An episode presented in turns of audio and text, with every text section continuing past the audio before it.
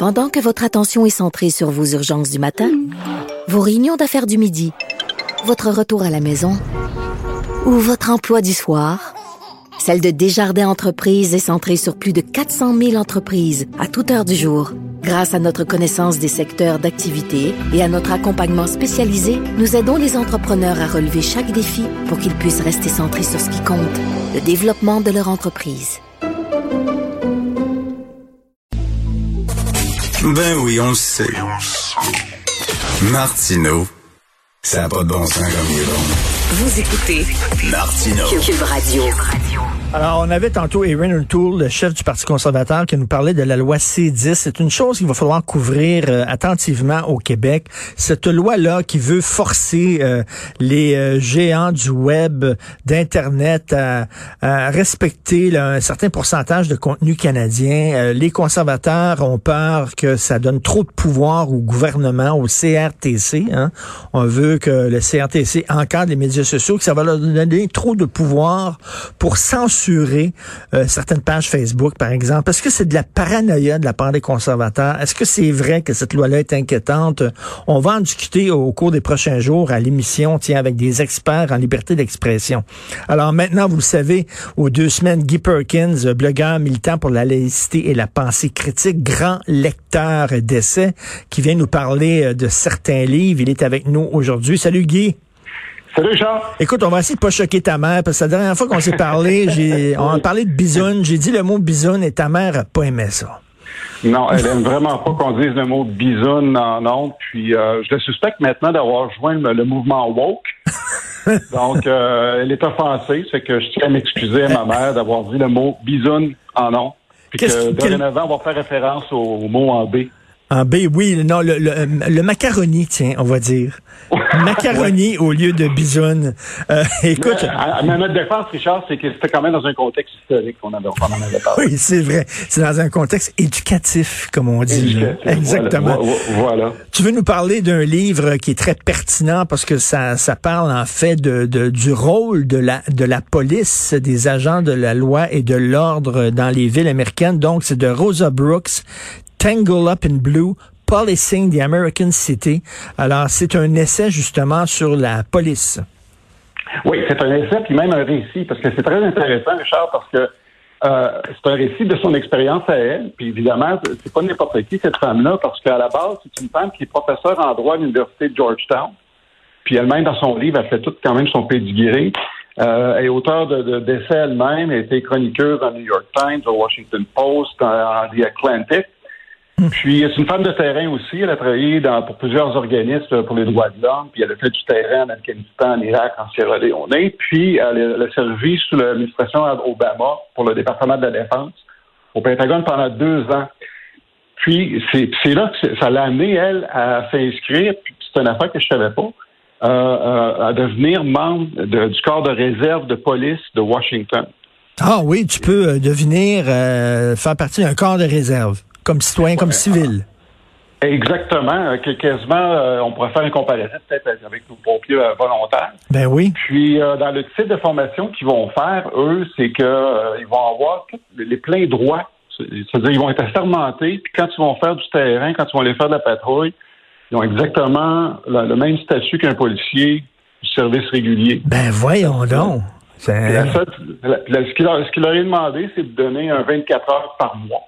Euh, de, de, patrouille. C'est que elle, pourquoi qu'elle est venue à ça, justement, c'est qu'au moment où elle a, terminé son mandat avec euh, le Pentagone, euh, il était obligé de suivre un séminaire pour la réorientation, pour les nouvelles carrières, et tout ça. Puis justement, elle n'avait pas vraiment de préoccupation avec ça parce qu'elle était attendue encore à, retourner à l'université de Georgetown pour recommencer à donner des cours de droit.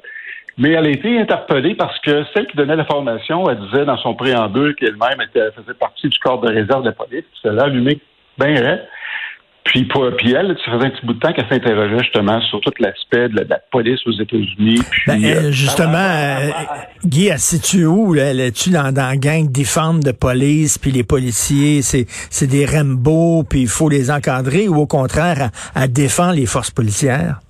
Ben voilà ce qui est intéressant, Richard, parce qu'elle, elle vient d'un milieu, euh, justement, euh, très de gauche. Sa mère Sa mère, c'était une militante des années des, des années 68. Elle a grandi avec ça parce que les activités familiales, pour elle, dans sa jeunesse, à la fin de semaine, c'était pas d'aller en pique-nique ou dans un camping ou à la pêche, c'était d'aller faire des manifestations. c'est un petit peu le profil qu'elle avait, mais par contre, c'est une aventurière. Puis elle, elle, se contente pas de, faire des slogans, d'aller faire du terrain, comme je te disais tout à l'heure, euh, dans des euh, dans des zones de conflit. Hmm. Puis elle, elle se disait, ben, si je veux écrire là-dessus éventuellement, il va falloir que, que j'ai à l'intérieur de ça. Puis évidemment, elle a eu beaucoup d'opposition de sa mère, mais elle a quand même euh, été de l'avant, puis est allée s'inscrire. Elle a fait la formation. Ça, c'est intéressant parce que le, le, regard qu'elle porte sur la police, c'est pas un regard de théorie, c'est pas théorique, c'est un regard pratique de terrain. Exactement, parce qu'elle était très consciente qu'elle faisait face à deux narratifs. Parce qu'évidemment, le narratif de gauche, c'est que la police est fondamentalement violente puis raciste, c'est des vilains puis des voyous racistes, versus euh, la perception de droite typique où c'est à, l'opposé, où ce que la, police soit considérée comme des héros puis des victimes de violence, puis que euh, sont victimes de crimes violents, de prolifération des armes à feu, et ainsi de suite. Qu'elle était là-dedans, elle voulait essayer de trouver un juste, un juste regard justement sur le phénomène. Et euh, qu'est-ce qu'elle qu'est-ce qu'elle conclut? Elle, est née d'un bord ni de l'autre. C'est un regard très objectif. C'est pas un pamphlet, son livre. Non, c'est un regard très objectif. Et justement, quand on regarde les, critiques sur le livre, justement, c'est une des grandes qualités qu'il lui donne, c'est que on a fait quoi à parle. Euh, on est loin justement de, de du slogan euh, et de dire défendre de police. Puis même, je voyais dernièrement, je sais pas si tu as, vu euh, on voyait Safia Nolin dernièrement qui se plaignait justement du bullying sur les réseaux sociaux. Puis sur la photo qui accompagnait ça, Safia Nolin a porté un T-shirt qui, où il y avait le, l'acronyme ACAD qui veut dire All cops are bastards, even your dad. Non. Oui, ben c'est ça, mais Attends une minute, hein. elle, elle chialait contre l'intimidation, puis elle portait ce T-shirt-là qui disait « Tous les policiers sont des bâtards, même ton père. » Exact. Ben voyons on, voit que c'est un discours quand même qui est absolument pas constructif, qui sert absolument rien. Puis, puis là-dedans, justement, euh, il y a un problème. Puis elle, justement, dans ses assignations, est assignée dans le 7e district à Washington, qui est à peu près le pire district à être. C'est là où il y a le, plus haut taux de crime. Puis, euh, si on regarde Washington dans, son ensemble, Charles Washington, on, va faire des petits comparatifs. Parce que les gens font bien des comparatifs en ce qui se passe aux États-Unis et au Canada, on va voir qu'on vit dans deux mondes totalement différents. Euh, tu sais que le, taux d'homicide à Washington est de 23,5 personnes par 100 000. Hum.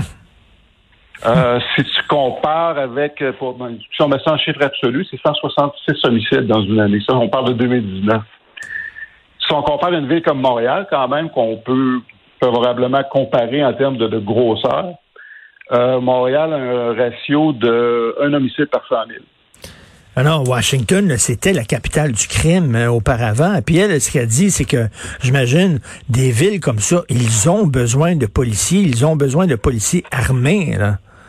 Euh, totalement, mais puis l'autre affaire aussi, c'est un des constats qu'elle fait, parce qu'évidemment, la réputation que les policiers ont, c'est que c'est des c'est des harceleurs qui veulent sont dehors justement pour écœurer le monde. Puis euh, le constat qu'elle fait, c'est que c'est loin d'être ça parce que tu sais, le, policier, là, ils ont des rôles de premier répondant de patrouille, c'est des travailleurs hmm. sociaux, c'est des paramédics, c'est des médiateurs. Ils font ça essentiellement. Mais oui, ils sont confrontés à, du crime. Puis dans un secteur comme le, 7e district, évidemment, c'est un secteur très pauvre. Puis on sait qu'aux États-Unis, la pauvreté et la misère, bien, évidemment, la population noire est surreprésentée là-dedans. Hmm. Et, forcément, il va être surreprésenté au niveau justement des incarcérations, ces, ces choses-là. Mais le problème, elle, ne voit pas comme un problème essentiellement raciste, elle le voit comme un problème justement de société. Ben c'est ça, de classe sociale, de pauvreté. de classe sociale à la base. Évidemment, le racisme va suivre quelque part en arrière parce que, bon, euh, les Noirs, de, depuis, on, va, on parlait d'esclavage la dernière fois, au moment où ils ont été libérés, ils ont été laissés à eux-mêmes. Puis, ces gens-là étaient pour la plupart euh, euh illettrés, n'avaient aucune formation, ils étaient laissés à eux-mêmes, puis ils n'ont pas eu facile jusqu'aux aux lois justement de, des droits civiques en 65. C'est ça, il y avait des retards à, rattraper, c'est certain. Absolument, absolument. Mais ces gens-là aussi, c'est que quand, quand ils opèrent dans un quartier comme le, le, le 7e district, les gens, ils veulent quand même aussi de, loi et l'ordre, même si c'est des Noirs qui sont là. Ben oui. Ben, euh, ceux qui font les appels au 911, c'est pas les gens du premier district pour se plaindre des gens du 7e, c'est les gens du 7e qui se plaignent des gens du 7e. Ben, écoute, à Montréal-Nord, c'est qui qui est victime de crime? Ben, c'est la communauté noire qui est victime de crime. Puis la communauté noire, ils veulent des policiers pour les protéger. Donc, il faut aller au-delà de la race. C'est très facile de, de, de, la grille de la race, mais donc ça s'intitule Tangle Up in Blue, Policing the American City de Rosa Brooks. Ce qui est bon, c'est que c'est pas un pamphlet, c'est pas un, ouvrage théorique, c'est quelqu'un qui était euh, sur le terrain. Euh, très hâte de lire ça. Tiens, je vais aller l'acheter. Merci beaucoup, Guy. C'est très passionnant. Salut, Guy Perkins, blogueur militant pour la laïcité.